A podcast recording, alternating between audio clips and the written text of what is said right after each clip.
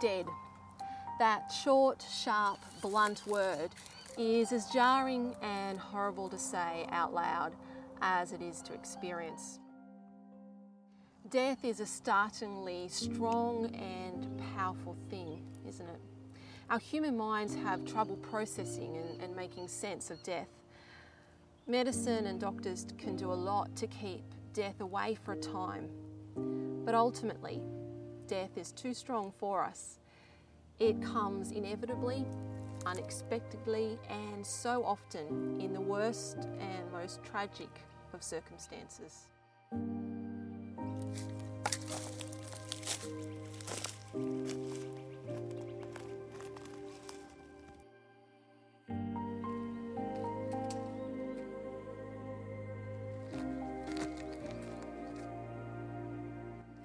Raises all the big questions. Why that person? Why now? Why do good people die and bad people don't? Did God plan it? Did He allow it? Was it just random, meaningless chance? And if it's all just random, meaningless chance, what gives any meaning to our lives at all? You know, when we talk of death in relation to bushfires and floods and COVID and, and war, it might just be a distant reality. But eventually, one day, death is going to get up close, in our face, and so very, very personal. And the questions you ask are going to get very, very big.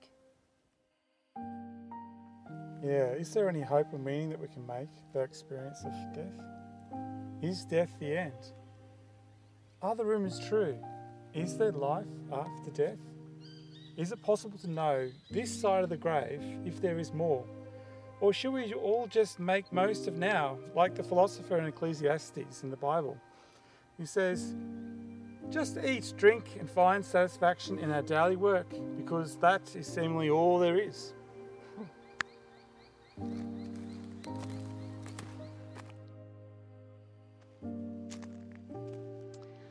So here's the big question What if we could believe that there's life after death? What if, on the balance of probabilities, we could say yes, there is good reason and good evidence to suggest that we can keep on living after we've died?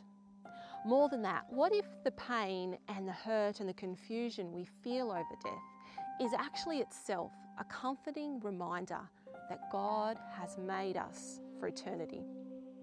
Can we believe that there is life after death? Well, I think that Easter answers that question.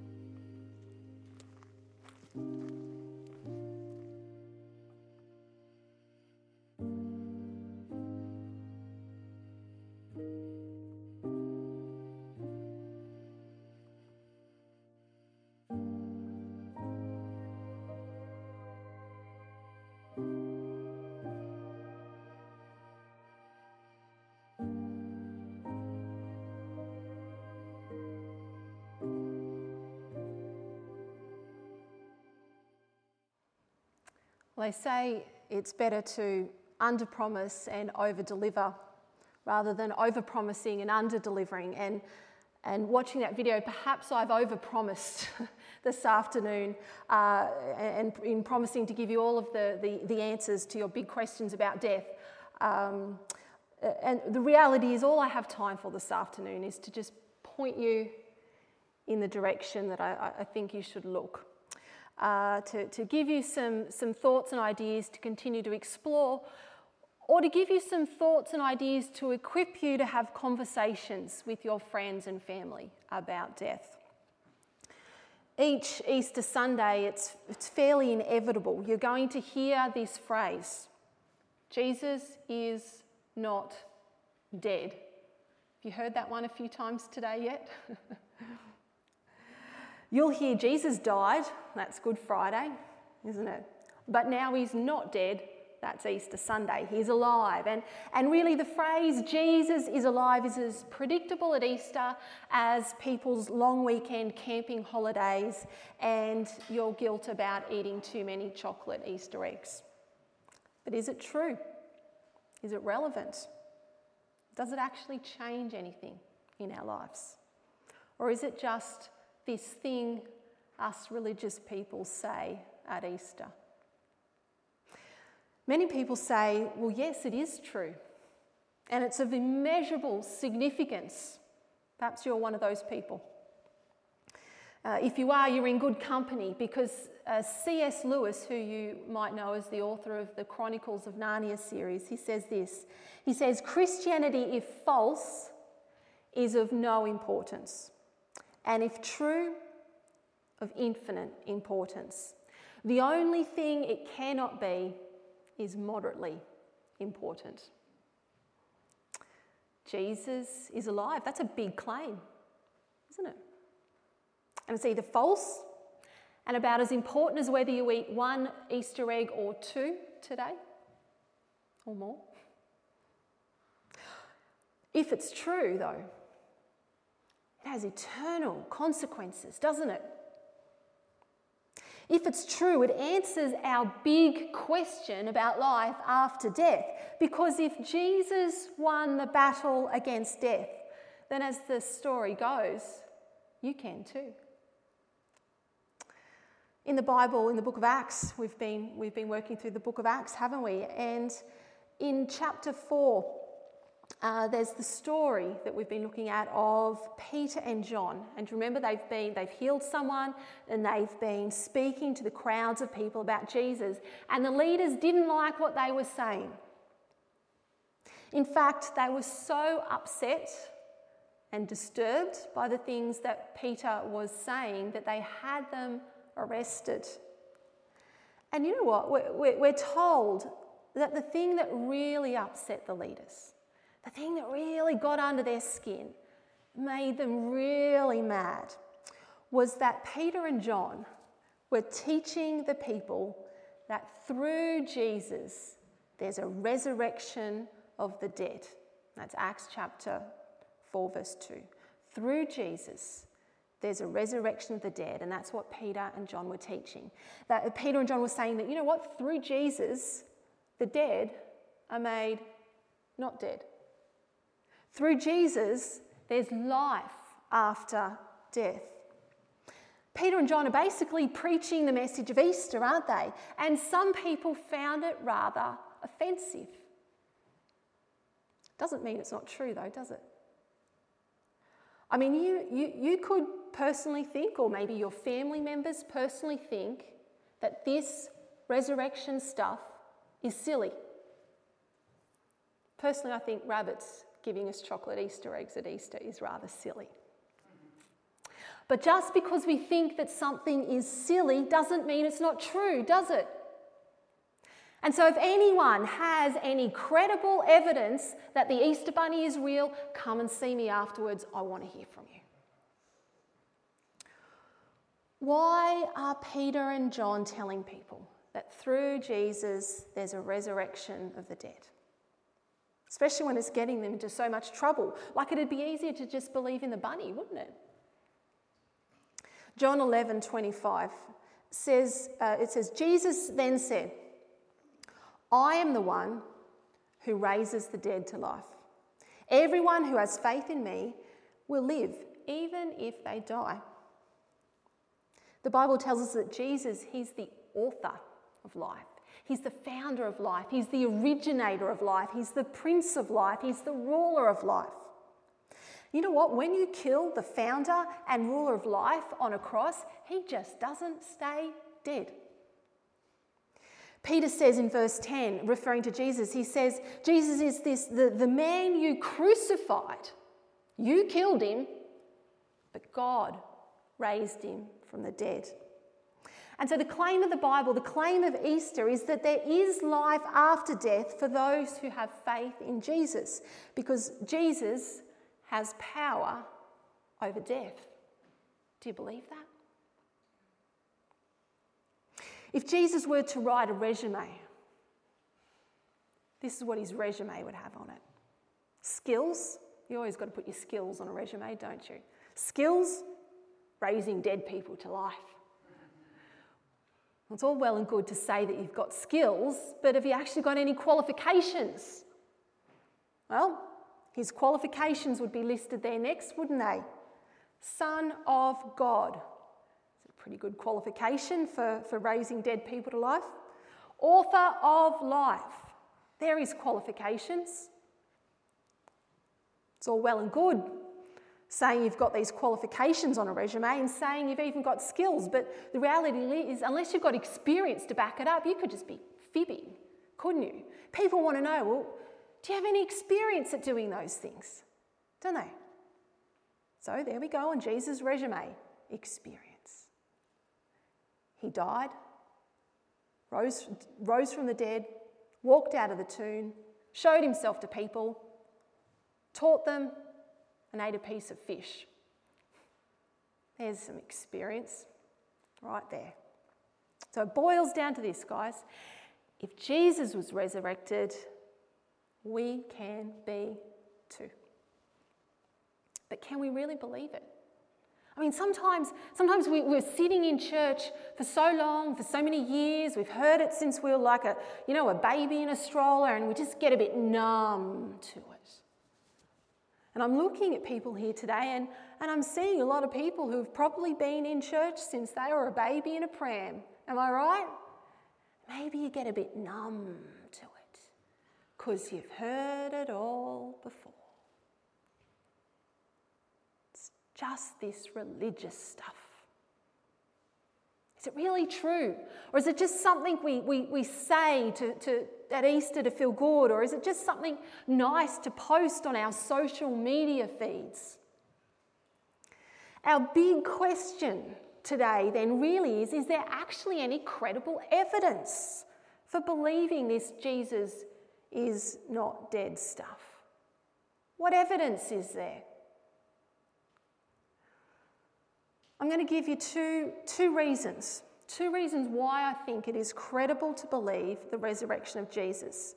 And then I'm going to give you one reason why I think death actually points to resurrection, the concept of resurrection. All right? Um, unfortunately, I'm only going to really point you in the direction of these things. I really don't have time to, to, to, to go into depth here today, to give you a, a, a, a, a big long lecture, okay? I'm really just going to point you in the direction that you need to look and search a bit more. So here's the first reason I think it's credible to believe the resurrection. We have evidence from history. Evidence from history. Any historians here? No? Come on. Someone's got to be interested in history. Yeah, we've got a, we've got a few people interested in history. Let's just say you wanted to find out, like we've got Anzac Day coming up, right? Let's just say uh, you wanted to know a bit more about what happened in World War One, history. You weren't there, were you? And we can't sort of grab World War One and stick it under a microscope and test it scientifically can we? That's ridiculous. How do we know what happened in World War One? Source material, brilliant. We've got two historians in the room today. so there's historical documents, isn't there? Letters, diary entries, newspaper reports, field reports, things that were created by people close to the events, people who witnessed the events in some way, okay? Now, there are ways to tell, aren't there, whether uh, a piece, particular piece of information is propaganda from World War One or not. There are ways to tell whether a particular piece of information is credible, whether it's reliable. Now, let's think about the Bible for a moment. I think people forget, or maybe they don't realise, I don't know, but the, the Bible is a historical source document. It's full of letters, it's full of descriptions, it's full of reports, it's full of eyewitness accounts, of real events involving real people that took place over 2,000 years ago. And there are whole academic research departments dedicated to looking to the Bible's claims about Jesus and the testimony of those historical eyewitnesses and writers. Don't go to Google to, to find out if, if the Bible is a credible source or not.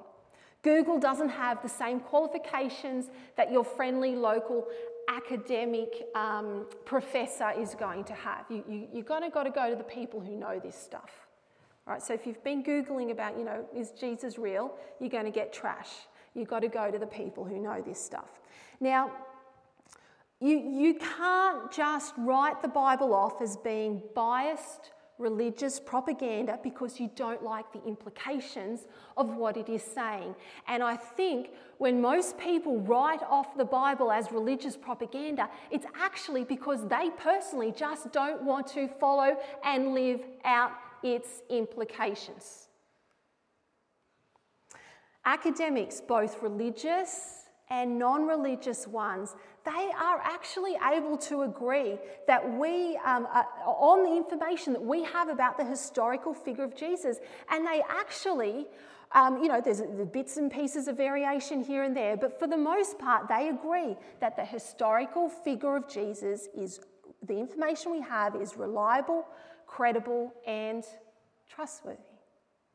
Now, not everyone's going to agree on what the impact this information should then have on your personal, moral, religious, or spiritual life. But as far as the information goes, secular and religious academics agree. We've got some good quality information there about Jesus that, that is credible and it is reliable. And then add to that there's actually quite a lot of historical information outside the Bible that corroborates the claims the Bible makes about Jesus. Now, I don't have time to go into details, but there's plenty of information I can point you to. John Dickson is Jesus History is a good way, a place to start. But, but, but there is definitely enough historical evidence to credibly believe the resurrection of Jesus happened.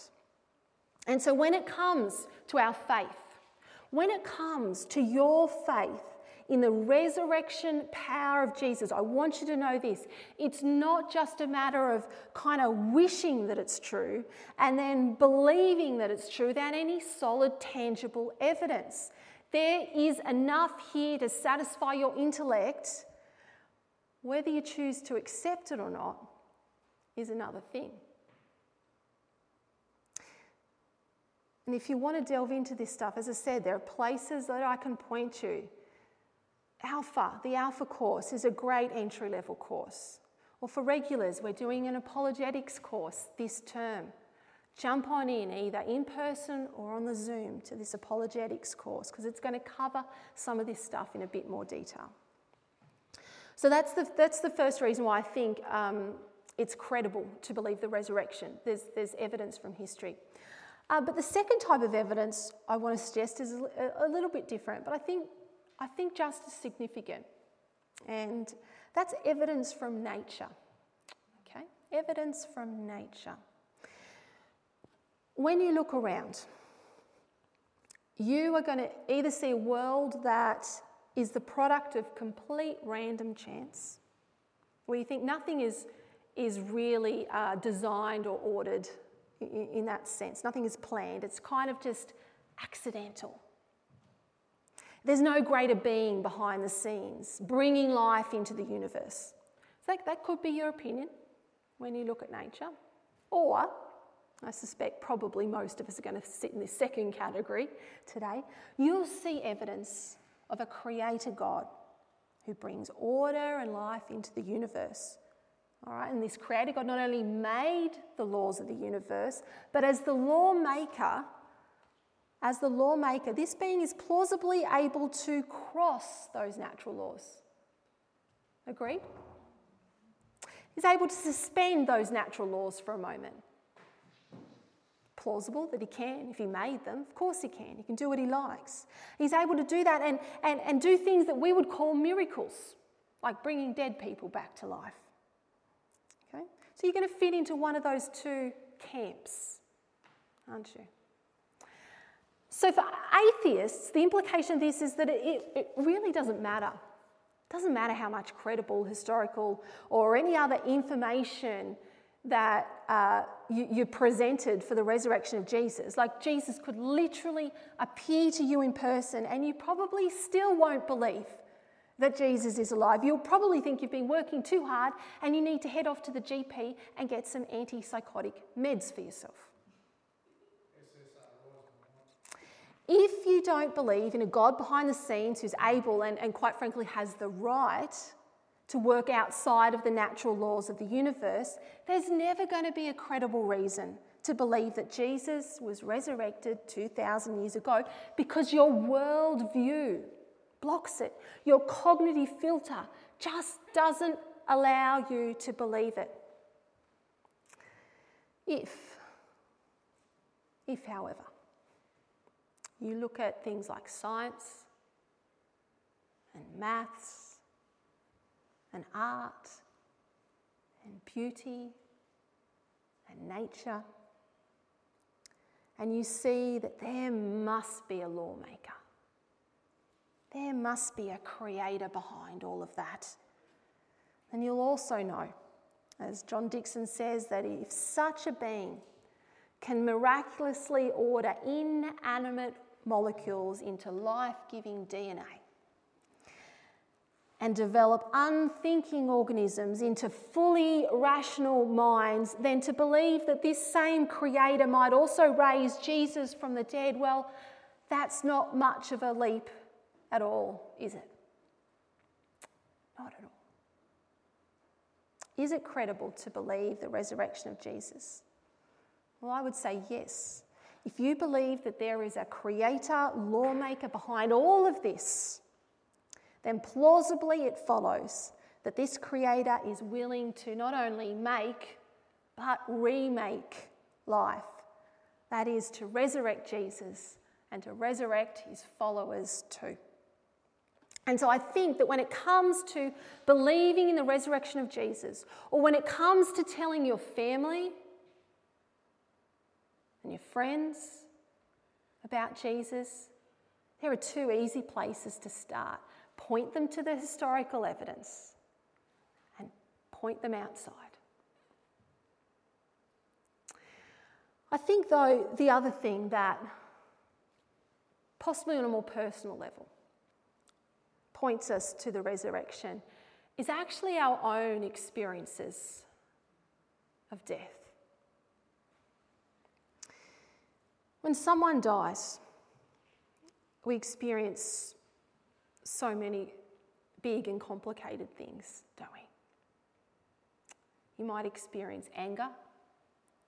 You know, this just, it's just not right. Shouldn't have happened.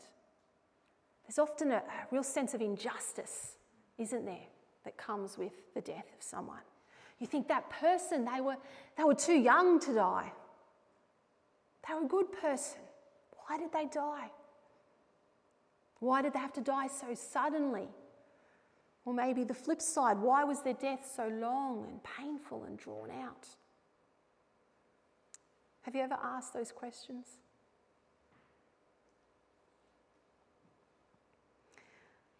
There's also often a lot of disbelief, isn't there? And confusion. Have you noticed how difficult it is for, for our brains to conceptualize death? and to sort of understand that that, that person that, that was here yesterday, that we saw smiling and talking and they were breathing and they were alive and they were, they were doing things with us, they're now kind of gone.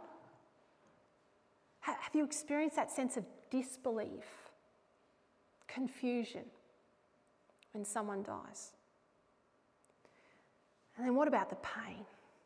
Oh, there's an overwhelming avalanche of emotion. It feels terrible.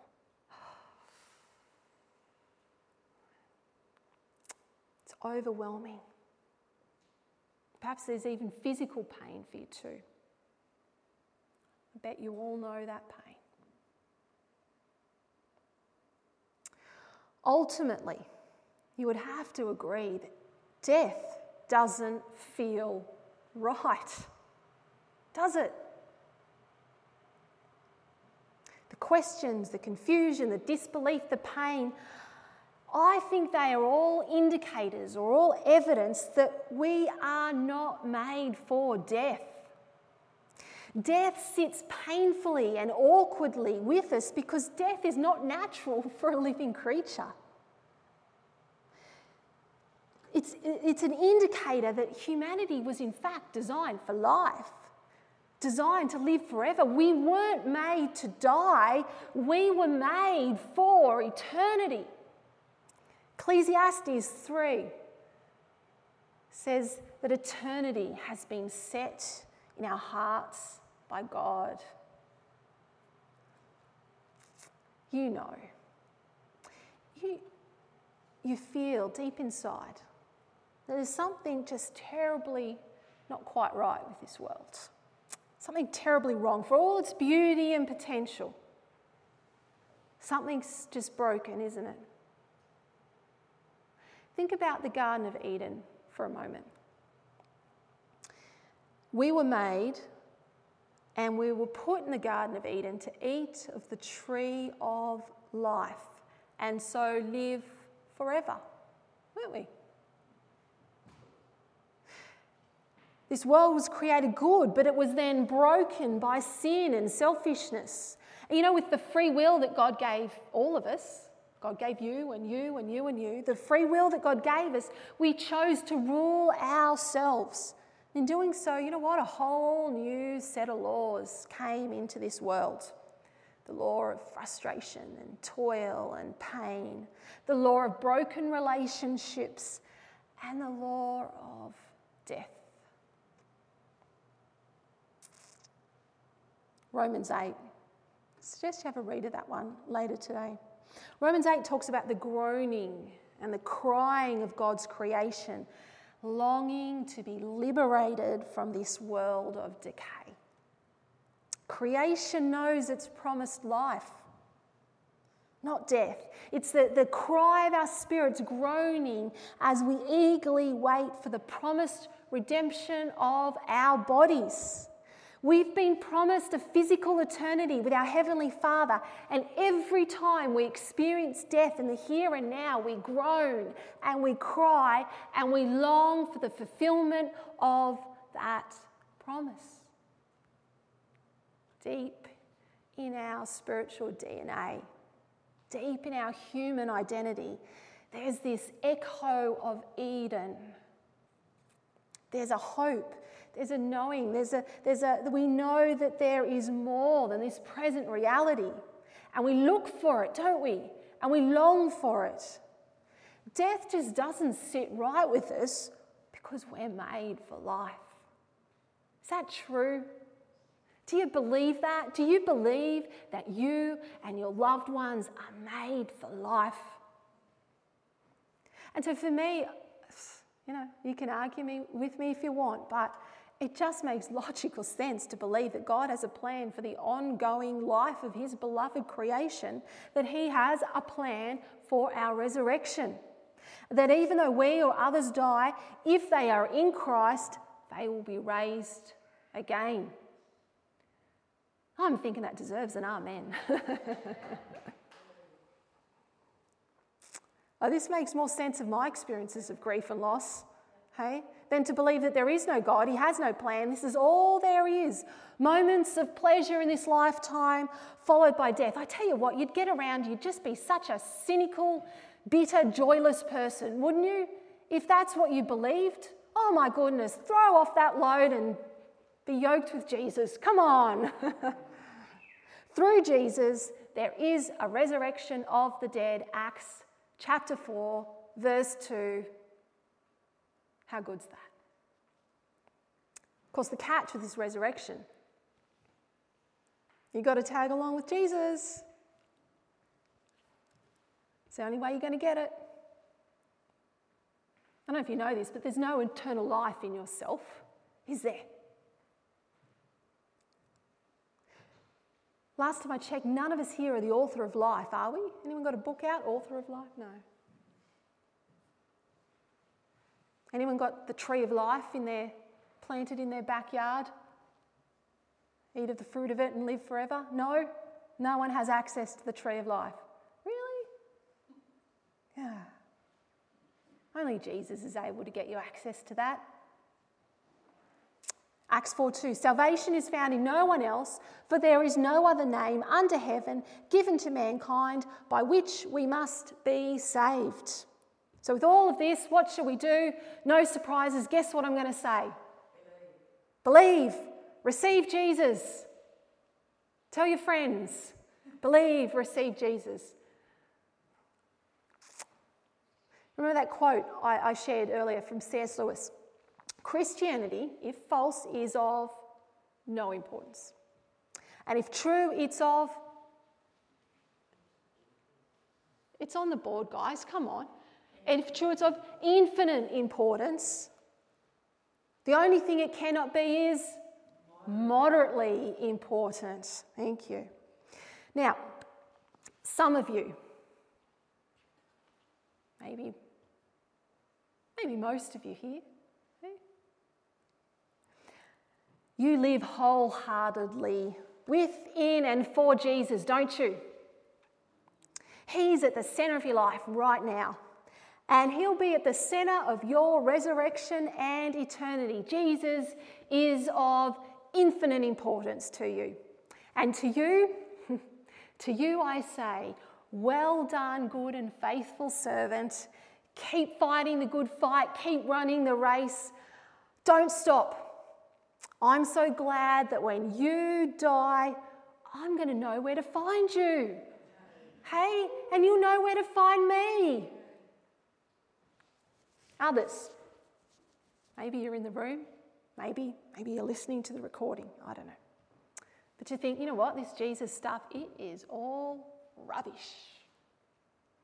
You are certain that you don't want Jesus at the centre of your life now. You don't think there's an eternity, and if there was, you certainly wouldn't want Jesus to be at the centre of that either. Jesus is of no importance whatsoever. And to you, I would say, well, I encourage you to explore the historical aspects of Jesus a bit more before you kind of lock yourself into that. Because you know what? By definition, eternity is a long time.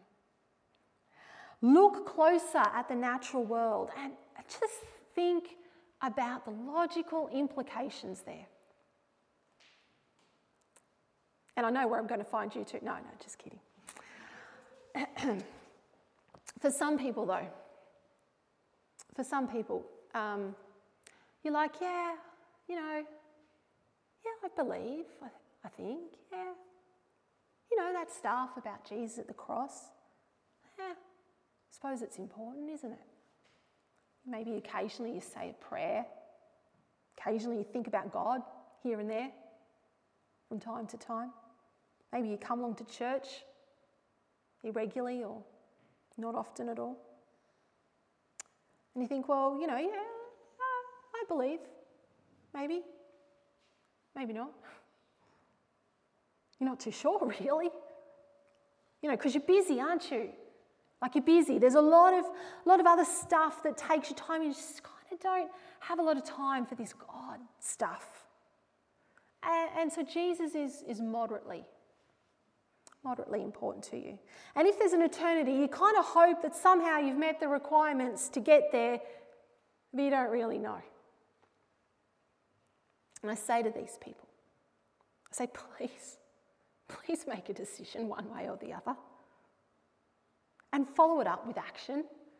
You know, if you are a follower of Jesus, please live like one. Don't, don't leave your family and friends wondering after you've gone.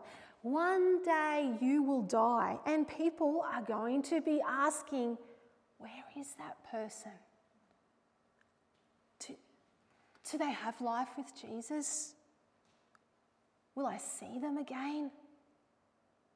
You know, it's of infinite importance that you answer this question now, that you respond to the invitation to receive resurrection life through Jesus.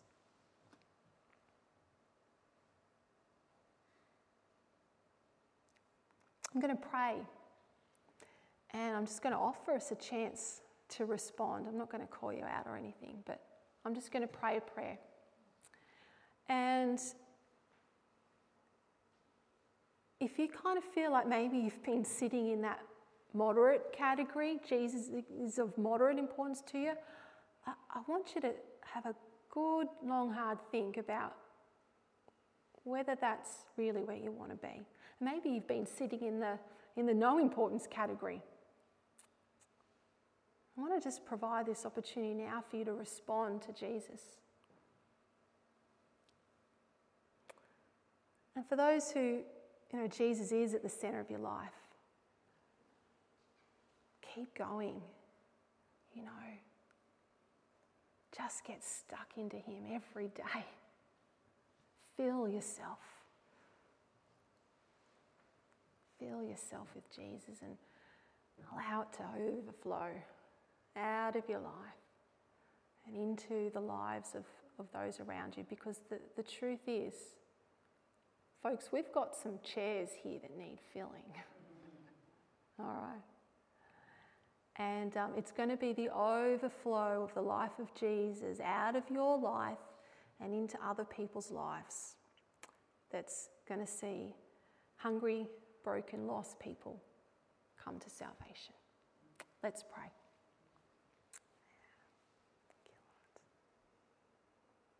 Hmm. Jesus, we thank you for we thank you for the life that we have in you. We're just so glad, Jesus, that you are the resurrection and the life. We're so glad that you bring dead things back to life. We're so glad, God, that you have a plan to, to remake this world and to remake your people. We're just so glad that, the, that, that, that death is not the end, that it's actually just the beginning. The beginning.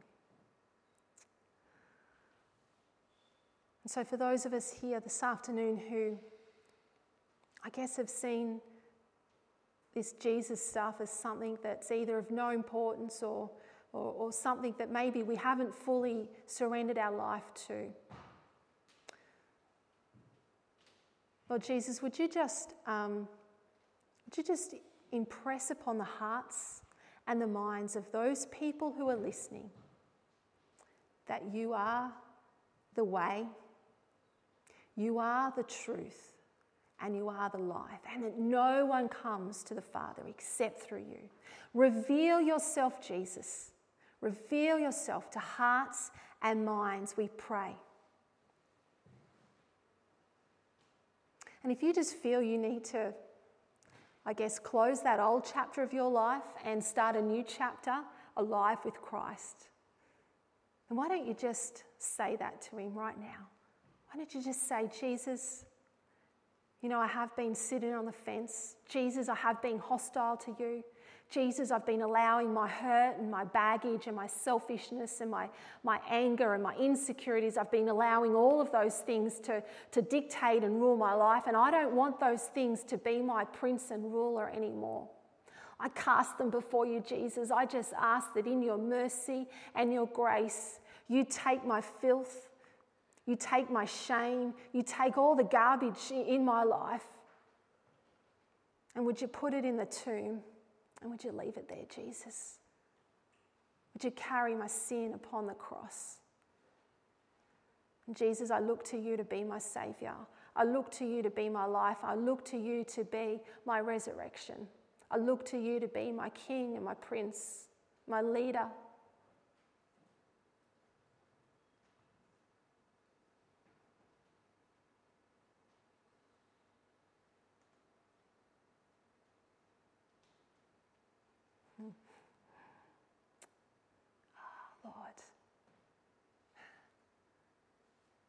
Ah, there's nothing more special than born again, new life at Easter. Ah, do it, Lord.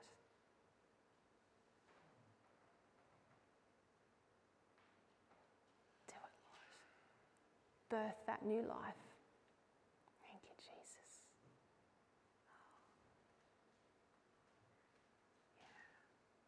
We praise you. You, only you can do. Only you can birth that new life. So we give you glory, honour, and praise. We say we love you. May we live for you. Fill this church, fill the people, the believers in this church, full of your resurrection power and life. Lord God Almighty, may it spill over out of our lives into the lives of others. May we carry this message with us and bring words of truth and words of hope into the conversations we have with friends. Jesus, we want you to rub off on others around us.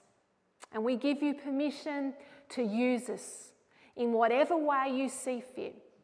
We are here, we are ready, and we are willing, and we want to see your kingdom come and your will be done.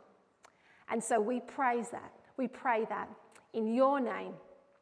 Amen.